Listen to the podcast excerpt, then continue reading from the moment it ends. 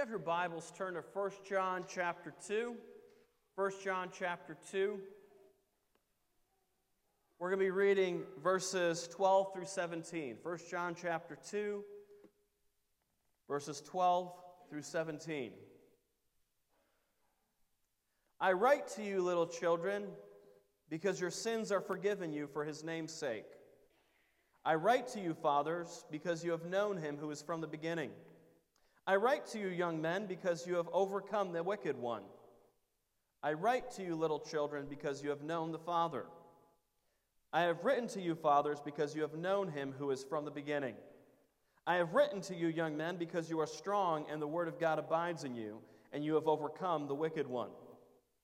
Do not love the world or the things in the world. If anyone loves the world, the love of the Father is not in him. For all that is in the world, the lust of the flesh, the lust of the eyes, and the pride of life, is not of the Father, but is of the world. And the world is passing away, and the lust of it. But he who does the will of God abides forever. The title of the sermon this morning is Undivided Love. Undivided Love. One of the things that you would dare say that we would have a struggle with as believers, those of us that have walked with God for any amount of time, is that we have a struggle being loyal to Him. We have a struggle to not let our affections be torn between following Him and other things. If we were to be honest, our love many times feels divided. We try, in one sense, on Sundays to be the good Christians that we ought to be in being in church. And then during the week, we kind of fall into a relapse, if you will, only to come back many times on Sunday and go, Lord, speak to me again. Folks, God wants from us an undivided love. He wants from us a passionate heart that beats for Him entirely. And that is only possible if we take the Word of God seriously. I would argue that as seriously as you take Bible reading and Bible study is how seriously you take your relationship with God. If you take it as optional, it doesn't matter much, your walk with God is suffering, and you need to be honest about that. There's no other way to walk closely to God than abiding in Him, abiding in the vine. And that abiding comes when you and I take the Word of God at face value rather than taking our opinions and picking and choosing what we like in the Bible. You see, the truth is, many of us, we take the Bible for therapeutic reasons. And God wants more than that from us. Yes, the Word of God can be a comfort, can be a strengthening, can be an encouragement. The Word of God is literally the very breath breathed out from God to you and me, the very life that we need. And the next breath that we draw physically should remind us of the fact that God is the one that speaks to us spiritually. You see, this morning we're going to be looking at two things here in this text. Number one, the spiritual challenges, verses 12 through 14. And number two, the serious contrast, verses 15 through 17. Number one, spiritual challenges, verses 12 through 14. I write to you, little children, because your sins are forgiven you for his name's sake. I write to you, fathers, because you have known him who is from the beginning. I write to you, young men, because you have overcome the wicked one. I write to you, little children, because you have known the Father. I have written to you, fathers, because you have known him who is from the beginning. I have written to you, young men, because you are strong, and the word of God abides in you, and you have overcome the wicked one. So, what is John driving at here? He seems to kind of repeat a few phrases here. The issue, specifically, probably as we start unpacking this text, is what is the precise identity of each group here? The views can be as followed physical ages, children, young men, older men. Or it could be what seems to be the case here levels of spiritual maturity. But little children is used several times throughout the book, telling us that John is speaking to the whole audience. And this address, though, would be addressing all when he uses the phrase little children. He then subdivides into fathers, young men, and apparently even further between children. As one commentator states, John uses different words for little children in verses 12 and 13. Teknia and Paideia, respectfully, respectively. Teknia has more of an emphasis on a child's relationship of dependence on a parent, while Paideia has more of an emphasis on a child's immaturity and need for instruction. Each age group has a quality that is characteristic of the entire group of believers. So, why are these verses included, if you will, in this epistle? Because fellowship is for all believers, whether you're mature or not. Whether you have progressed in your sanctification where you ought to be, or whether you're lagging behind. He's not dissatisfied with them. The author here, John, is not dissatisfied with the audience he's writing to. He's trying to encourage them as a pastor, if you will. That if you've been lagging behind, if you're faltering in your walk with God, get back up. Get back on track. Their position in Christ is a necessary reminder. In fact, the greatest need of many Christians is to understand their position in Christ. You see, the reason is many struggle with their self worth because they have an identity crisis. They don't know who they are, they don't know whose they are. This is vital for all of us as believers. You see, if you understand your identity in Christ, then a lot of those things will flow out of that. The walk with God will flow out of your identity with Him.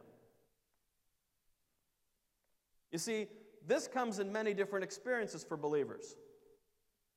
Some are beaten down by sin and don't feel that they can ever be good enough, living in perpetual sadness and spiritual depression. That could be you this morning.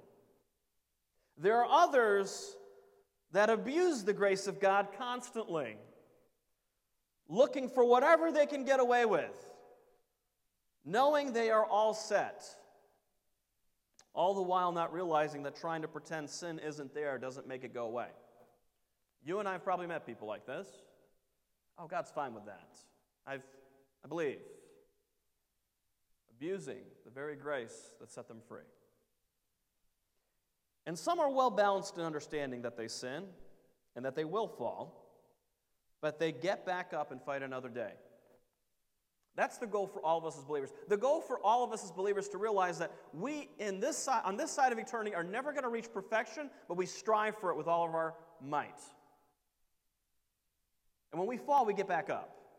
We don't sulk in self pity and feel like, man, it's over. I can't do anything. We go back to the Father and plead for forgiveness and get back up and fight the good fight of faith. These people don't wallow in self pity, but rather find it of utmost importance to confess and get back to those spiritual disciplines that they were lacking. You see, Romans 6 is a text that the last group understands. They understand it very well. That they should continually walk close to Christ, and their identity is only ever found in Him.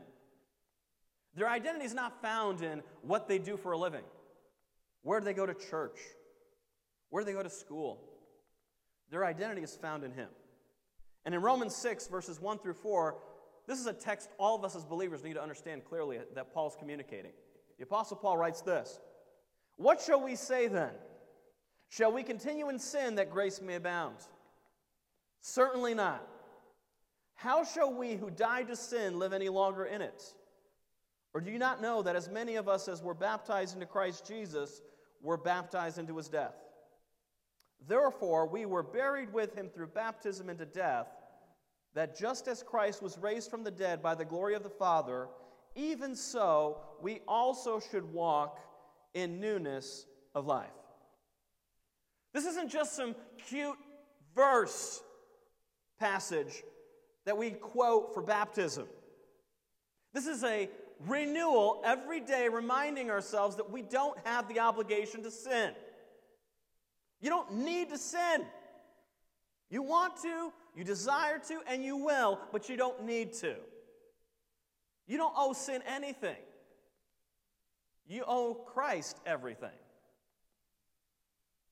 Back in 1 John, we find these truths as John breaks apart the groups.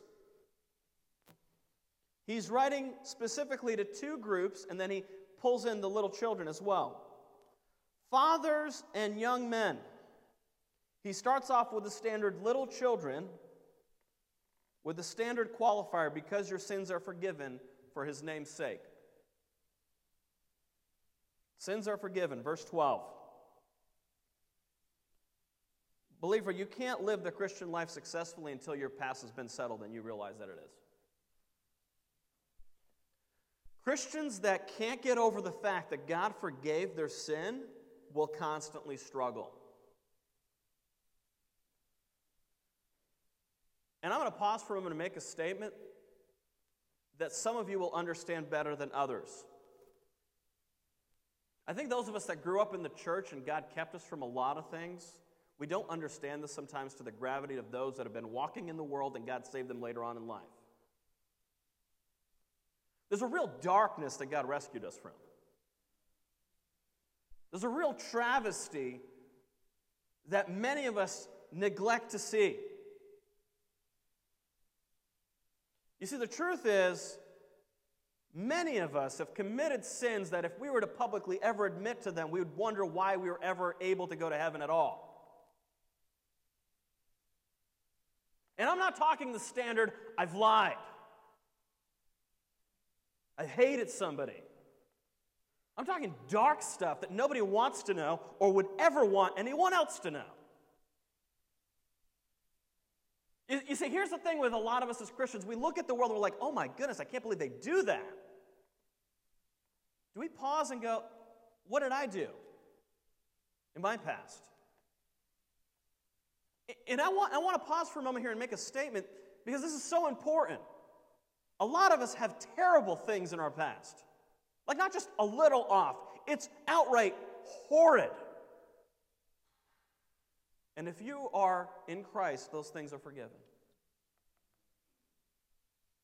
Don't let them destroy your joy. Don't let those things that you committed as a teenager when you walked away from God destroy what you're doing as an adult.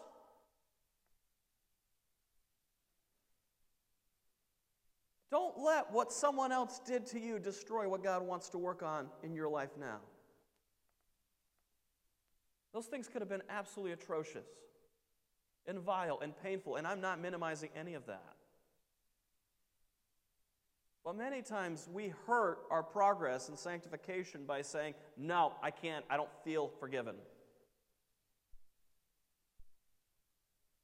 Maybe if I just do a little more, I'll feel a little better. And you do that little bit, and it doesn't help because you're viewing it the wrong way. This is an area that we need to have settled once and for all. If you are in Christ, you've been forgiven. You need to know that. And it has to affect your heart and your emotion, not just your mind, because a lot of us know it up here. But in practical experience, we don't live that way. We live out of guilt. And a lot of churches literally have their people live out of guilt when God has said forgiven. And what's unfortunate is churches on the other side of the spectrum, in areas that they should be ashamed, they act like it's fine. Believer, you need to know what God says about sin, and you also need to know what He says about forgiveness.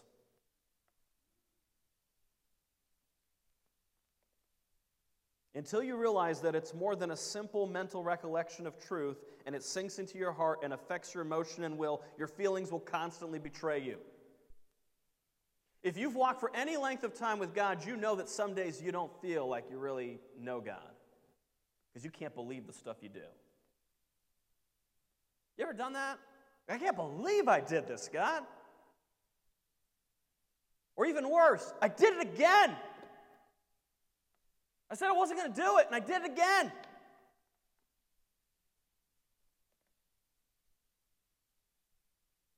You won't feel saved. You won't feel forgiven. You will condemn not just yourself, but others as well if you go off of your emotions. Which is one of the reasons why people that are under conviction for certain sin that God ultimately has already forgiven go around condemning others for that same sin. Because they need others to feel as guilty as they do, even though Christ has forgiven them as well. Listen, I'm going to make a statement here. You don't get the right, I don't have the right to hold someone's past against them if Christ has forgiven them for it. God knows the darkness in my own heart, the things that I've committed against Him. Doesn't mean I don't get to preach on the fact that sin is still sin. Don't get me wrong on that. But what Christ has already forgiven, you and I have no right to condemn.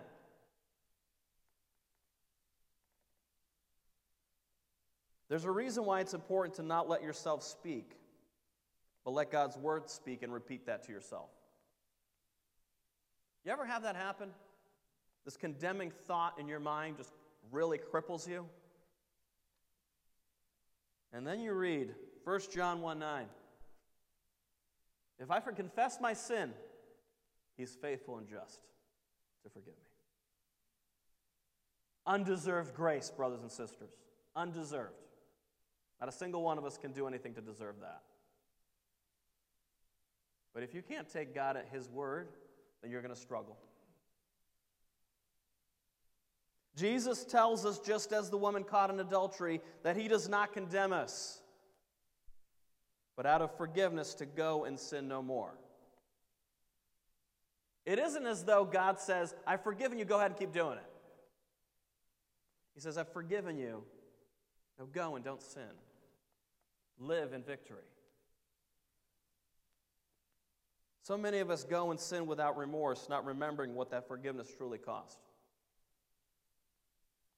Sin is still sin. God never changes the standard. But the penalty for eternity is paid by the eternal Son, the Lord Jesus Christ. There is an apparent specific group that John seeks to address when he says, I write to you, fathers, because you have known him who is from the beginning. You see, with spiritual maturity comes an experiential knowledge of who God is. Those that are mature in the faith,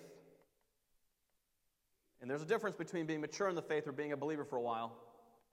There are many people that are believers for a while and are still very immature.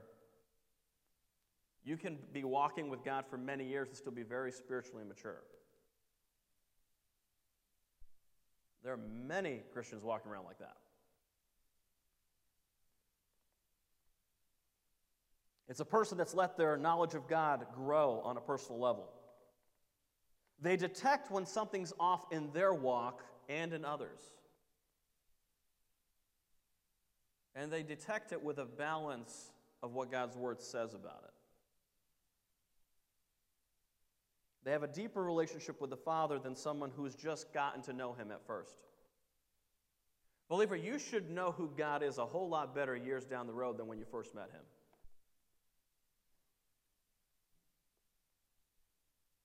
Knowing essentially here is an intimacy that's been built over time. You'll never know someone until you spend time with them. Why do I stress Bible reading as much as I do? Because I believe not a single one of us in here can know God on a personal level until we ask Him to speak to us. And any of us that conjure up, I know what God told me, without opening the Bible, are making up stuff. And don't ever do the foolish thing that all of us have done a time or two, or maybe dozens, right? God, I need something from you. Else you'll find really weird texts that you're going to start applying and you don't want to apply.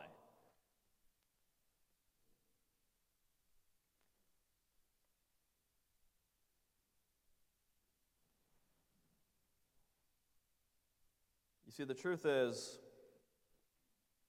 the young men that are addressed seem to be those that are not yet fathers, serving, if you will, and engaged in the battle. Fathers in the home ought to be the most spiritually mature. But unfortunately, women in churches are more interested in Bible studies, going to church, spending time in fellowship with the saints than men are. Women care more to sing in church than men do. Well, I don't have a good voice. That's not the point. As one of our church members says, I'm just trying to make a joyful noise to the Lord, right?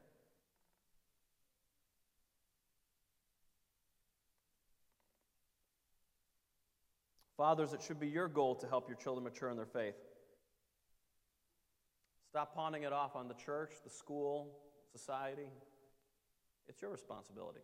It's my responsibility.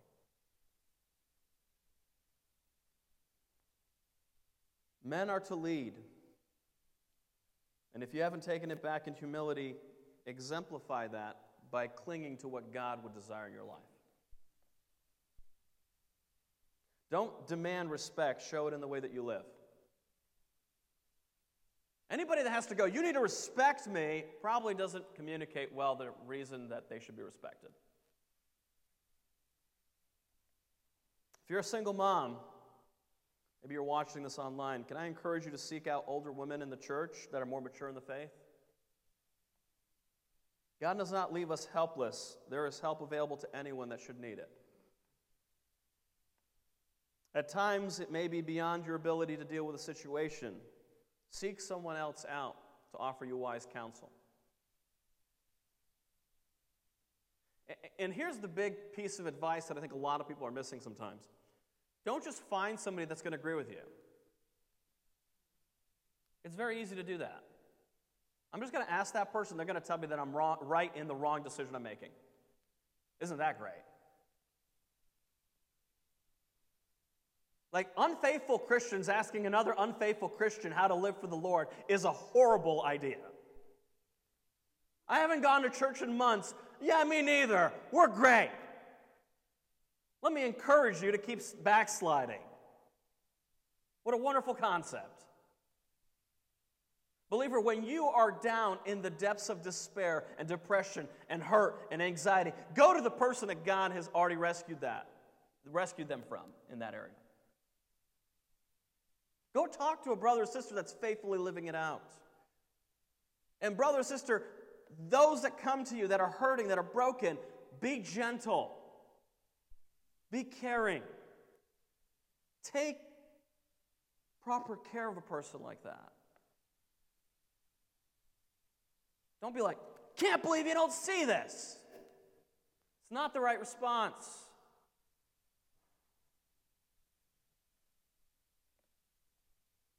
At times, it may be beyond your ability to deal with the situation.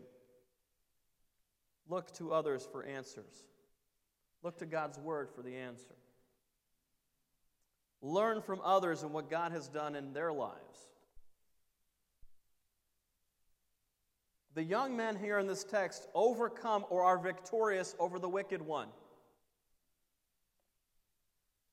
They must have waged war with the devil spiritually and overcame. In Ephesians 2, Satan rules over two things. He's the prince of the power of the air, the external environment of the sinner. He also controls the unbeliever internally, the spirit and man. He worketh in the children of disobedience. As my professor, Dr. Hollinger, used to say, there are essentially three ways the devil works. Number one, he's a liar and deceiver. John has repeatedly mentioned lying throughout this book. Satan constantly lies to us about who we are, who God is, what's wrong, what's right, and Christians buy into the devil's lies because they go off of their feelings, experiences, and intellect over God's clearly revealed standard of His Word. You want to be kept from the lies of Satan? You need to be familiar with this book in its context. Another way that the devil works is he causes us not to think. The unregenerate cannot think clearly about spiritual things. In fact, it's so foolish to him. It's like ridiculous. Why would I even want to hear this? This whole thing about God and salvation, why would I even want to talk about that? It seems foolish. It seems like those people are ignorant. I'm doing just fine. Don't tell me I'm spiritually dead. What's even more shocking is that believers have turned off their own minds to the things of God. And Satan has as much sway as he does in the church today. I know of pastors right now that have had big platforms for many years. I actually read their books years past, and they've warmed up to a lot of things that are sinful simply because of people they know. Believer, if your definition of sin is based on someone else's struggle, you're not getting the right standard. You're going to excuse so many things in the Bible simply because you know someone that struggles with that. The things that should be clear as day in the church are questioned because someone's feelings were hurt. How dare you say that's wrong? Have you read the Bible? I have God calling me out all the time. I don't know about you. God's telling me many times where I'm wrong. And let me tell you, personally, my feelings are hurt many times as well. I'm not unemotional when God calls me out. Another way that Satan works is he promotes false religion. It looks close to the truth, but it's not. The Bible links false religion with Satan worship. False religion is the equivalent to occultism. This is how he deceives people into worshiping him indirectly because most won't worship him directly. Did you know that many are completely entrenched in worshiping the prince of the power of the air and don't realize they're doing it. He's that good at deceiving people. Well, I'm not, you know, there's not this, you know, statue with a guy and a goat that I'm bowing to, so I'm not worshiping Satan. Oh, but you are. You just don't realize it. That's what a lot of people in the world are. Psalm 1, 106, 35 through 39, listen to what it says. This is the warning of what Israel did. But they mingled with the Gentiles and learned their works. They served their idols, which became a snare to them. They even sacrificed their sons and their daughters to demons and shed innocent blood, the blood of their sons and daughters, whom they sacrificed to the idols of Canaan, and the land was polluted with blood. Thus they were defiled by their own works and played the harlot by their own deeds. If the things that we practice are what the world practices, we've joined a false religion.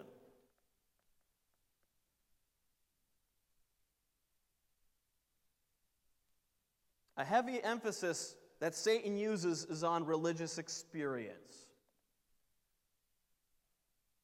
That's why a lot of the stuff today that's coming out, even hitting Christian circles, is I'm not religious, I'm spiritual bogus.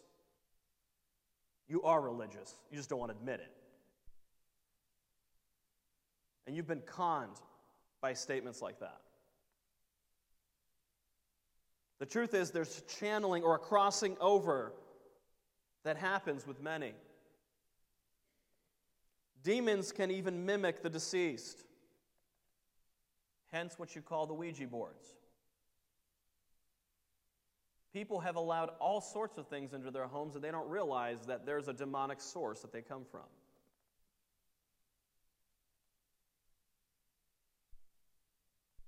Just because a person has a personal experience that they believe is of God does not make it so automatically.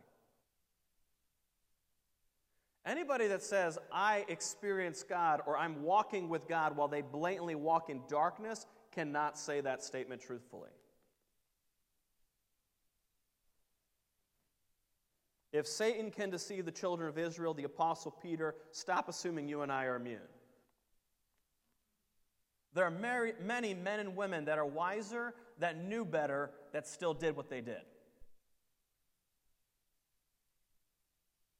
Which is why the Apostle John, back in chapter 2, verse 14, adds in verse 14, because you are strong and the word of God abides in you. Why include that phrase if it's not so important? Because that's what helps you overcome, believer. The Word helps you overcome. There is only ever victory if you are in the Word and the Word is in you. Stop thinking you will win without it. Believer, it's a guaranteed loss every time. Guaranteed. The fact that Jesus makes those statements in the Bible that we just don't pay attention to shows how ignorant we really are. When he makes a statement, man shall not live by bread alone, but by every word that proceeds out of the mouth of God. Jesus is telling you what the emphasis should be, and you and I are like, ah, I don't think that's that important.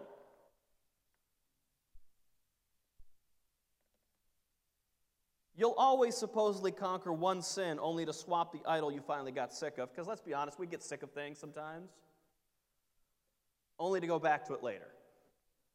You ever done that? Like, I've stopped doing this. And then you find yourself months later doing it again. It's a fight, and you can't fight back if you don't have the sword the sword of the Spirit. And I'm going to make this statement prayer without the Word of God is a foolish war strategy, believer. God, help me. I can't fight. You're right, you can't. You're not using this. Little children in verse 13 is to bring that group that seems to be a call to maturity, but they needed further instruction from the Father because they're still immature. John is not trying to scold them, but rather encourage them to wake up and pay attention as parents tell their children from time to time. Do you, do you do that as a parent? Like, wait a second, pay attention, focus, buddy, come on. Told you, come on, look. You're not seeing this. Especially when your child, child is daydreaming. Have you ever done that? Like, spaced out, they don't, they're not even in tune. Like, I'm here. What John's trying to do is like, wake up. He's not trying to scold them, he's trying to get them to see the seriousness. And God's trying to tell us the same thing. And many of us are like, I know, but you really don't. You're just like that child that needs to be reminded to wake up and pay attention and focus because you've been daydreaming spiritually. We've laid out spiritual challenges that are faced by the brethren. Now let's look at the serious contrast in our love for the things of God in the world. Number two, serious contrast verses 15 through 17. Do not love the world or the things in the world. If anyone loves the world, the love of the Father is not in him. For all that is in the world, the lust of the flesh, the lust of the eyes, and the pride of life, is not of the Father, but is of the world. And the world is passing away in the lust of it. But he who does the will of God abides forever. A major hindrance to your spiritual walk with God, believer, simply put, is worldliness. Worldliness is the very thing that will cause the love for God to diminish. The prohibition do not love the world or the things in the world. He's not talking about the physical world. He's not saying, don't love the trees, don't love people. He's not talking about any of that. He's talking about the world system, which is under the dominion of Satan. The system controlled by Satan, the system that's antagonistic toward God. He moves from just the general, like, hey, don't love the world, and he gives you the specifics of what he's talking about. You see, most Christians would state they don't care to support the powers of darkness. Most of us would be like, I don't want anything to do with what Satan's doing on this earth. But if you were to look closely at what our money and time goes into, we clearly see that we are supporting the very world system that we say we're against.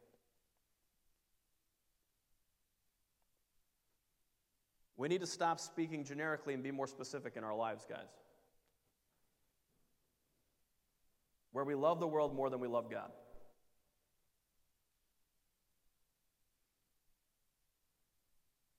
If your first response is, that's legalism, you're probably deeper in love with the world than you really are willing to admit. Don't make me give up stuff I love that really actually is opposition to God. That's legalism. No, it's not. Holiness is not legalism. Don't confuse the two. Many Christians brought up in legalistic homes swing to the other extreme, proclaiming Christian liberty while supporting sin. Believer, there are many in the church today that have been damaged by legalism growing up that now are on the other side of that fence and to the other extreme. They are denying the very things that are sinful in the Word of God now.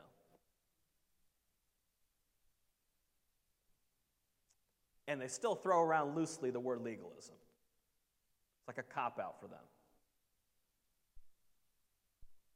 What does the text say? The love of the Father is not in him. The one that loves the world, the one that likes to participate with everyone else. God's love is not abiding in that person at that time. If a Christian is loving the world, he is not loving the Father. You cannot do both. Jesus is always calling us to either you're with me or you're against me. He's not going, try to put both feet in both paths, one on each. Love for God and love for the world cannot coexist, believer. In fact, James 4 4 says the, wor- the friend of the world is the enemy of God. Which is why those that are opposed to the brethren that call them out for their departure from the truth would rather be loved by the world than by God Himself. You see, the truth is, many prefer to be loved by the world in the church than they do to be loved by the Father. They just haven't been willing to admit that to themselves. Here he explains why we cannot love God and the world at the same time because of what the world is. The three. First one is lust, lust of the flesh. The lust of the flesh is what drives us or moves us. It's the inner nature that makes demands of us. The problem is when these desires begin to drive us and order, order us to become something that we ought not be, which we would call inordinate affections. These things can dominate our minds. Things like jealousy, envy, pride, anger, immoral thoughts, ambition, social status, knowledge, all of these things drive us away from the things of God. When you realize that this is going on in your life, there's one thing that so many don't realize. They can help it by starving the old man. It's not a losing strategy to do so, it's the right strategy. So many Christians try to get as much of the world as they can with some Bible and think that that's going to work. We need to stop with the excuses. Romans 6, 11 through 13 says this Likewise, you also, speaking to believers, reckon yourselves to be deed, dead indeed to sin, but alive to God in Christ Jesus our Lord. Therefore, do not let sin reign in your mortal body, that you should obey it in its lust. And do not present your members as instruments of unrighteousness to sin, but present yourselves to God as being alive from the dead, and your members as instruments of righteousness to God. The only way sin can reign is if you constantly feed its urges. It must be starved and time for spiritual things to become a priority. That is the only way to conquer that strong desire that you and I have to go in the wrong direction.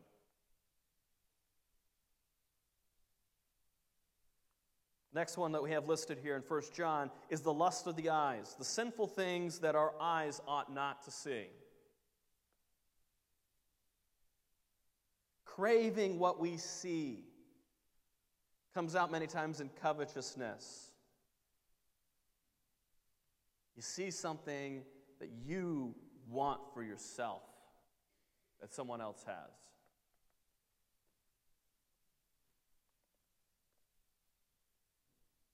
One of the greatest dangers is how many Christians think they can tough it out with what they expose themselves to in the world. In the world of entertainment, music, and even reading.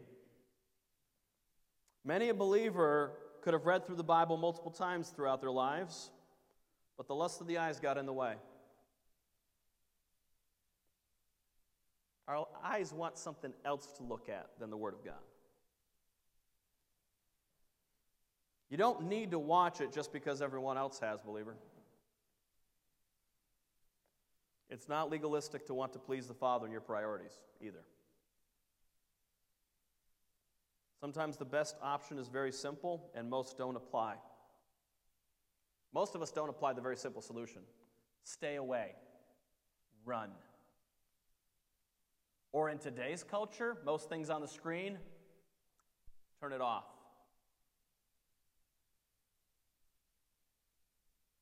2 Timothy 2:22 Flee also youthful lust but pursue righteousness, faith, love, peace with those who call on the Lord out of a pure heart.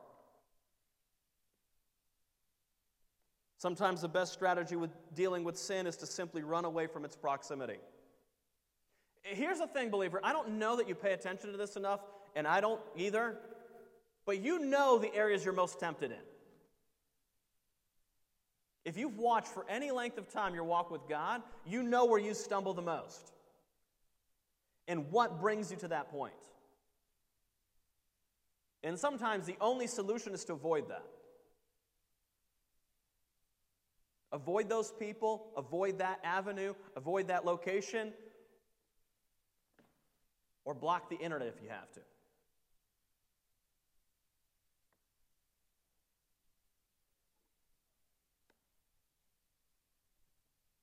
If we only paid attention to our spiritual walk and how it's affected by what we let in through our eyes and ears, we really would see a big difference in our love for God. It not only affects our relationship with God, it affects our relationship with our spouse, our children, our coworkers, and even other church members. And I'm going to be very clear on one point that I want to be honest enough to share because I know it's happened with me. When you're struggling with something behind the scenes that nobody knows about, and you lash out on somebody else as if they did that, that's wicked and wrong, and you do it, and I do it without realizing it. Fathers, we have a tendency towards anger because someone else did us something that day sometimes. And it comes out on our kids when it shouldn't. We need to be very careful that we don't allow the things that come through these eyes to affect our relationship with others where they ought not to be. The last one he points out is the pride of life. This is arrogance, one who exaggerates by means of boasting. The pride of life has to do with a tendency to brag or boast in any exaggerated way about the things that you and I have. This is in contrast with the longevity of abiding with God. This is all temporary. The things that we're proud of on this earth are only temporary things, they don't last. So what that you got the new vehicle? Things going to break down in a few years. As one pastor said it, your amazing electronic purchase is a yard sale for 10 cents a few years down the road.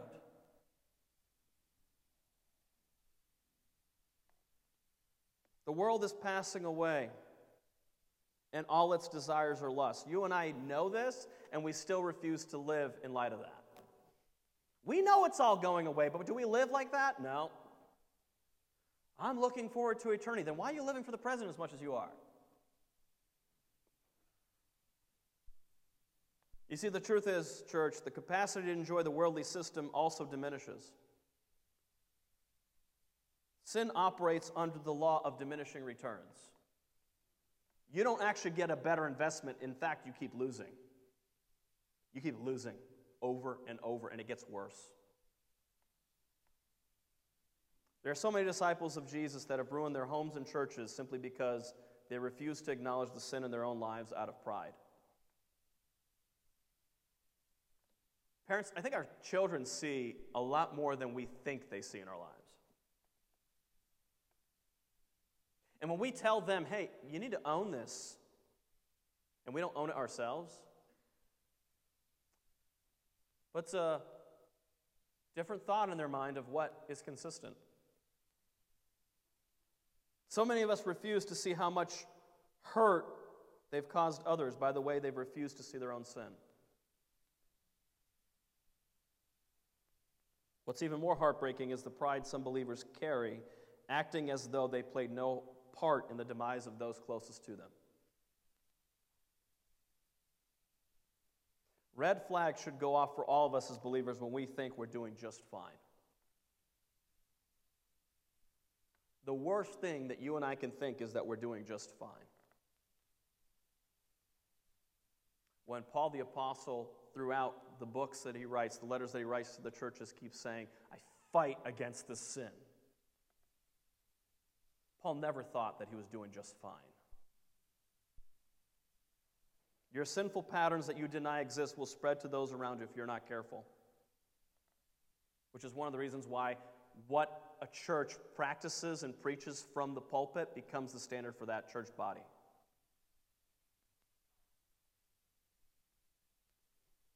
He who does the will of God. This is where we should be. This is not a test of life. This is a person that's in fellowship with Christ already, but he needs to abide. Does not mean that a Christian will automatically do the will of God, but when you and I live in this abiding state, we will. John speaks here in absolute language. He's speaking of the state of the believer. If the state of the believer is that of abiding fellowship, the fellowship will continue to eternity. And God wants that fellowship with us.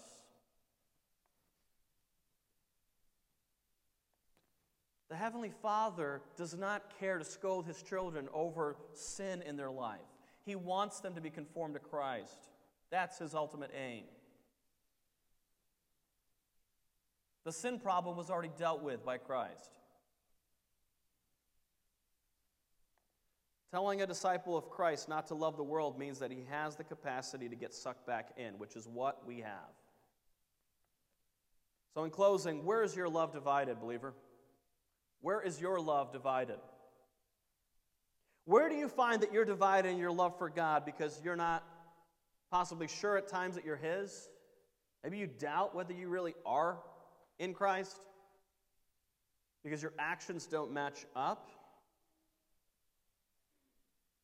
Assurance is an absolute essential point that we all must consider in our walk with God. It's very hard to fight out of defeat every day. Maybe we are fully opposed to God. Maybe you're watching this online and you're thinking, I don't care one bit about what's been revealed here. You're under the influence of the world. Maybe this Christianity just seems ridiculous to you. Can I plead with you that you need a Savior? You need Christ. You need the gospel. You can't save yourself.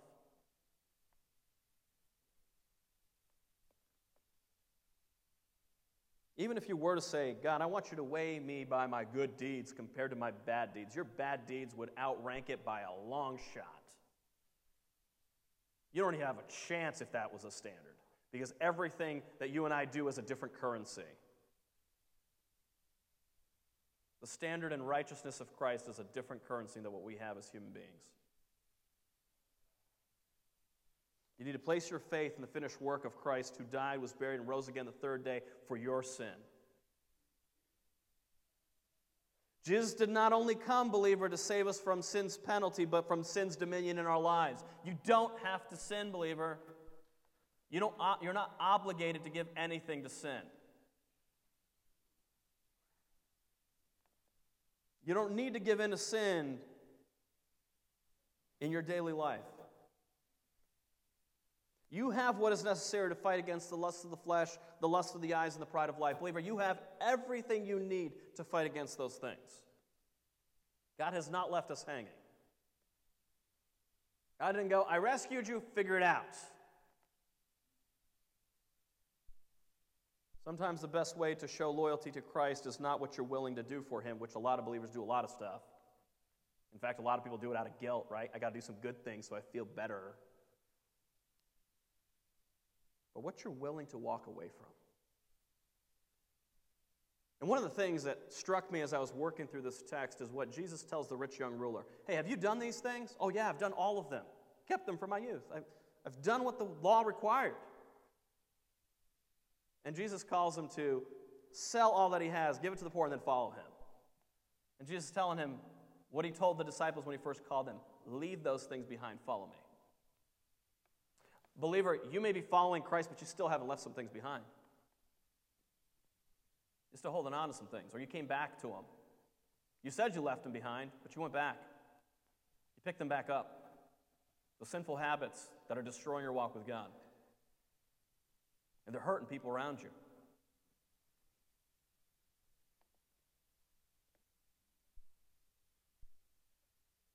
So many of us simply do not avoid the obvious, do only to avoid the obvious in what we ought to let go or avoid doing.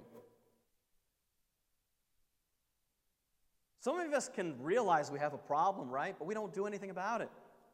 I know I need to love God more. Why aren't you? What's stopping you? Is it your own pride? You can't pay God back for sin you keep refusing to turn away from by doing something else. Stop trying.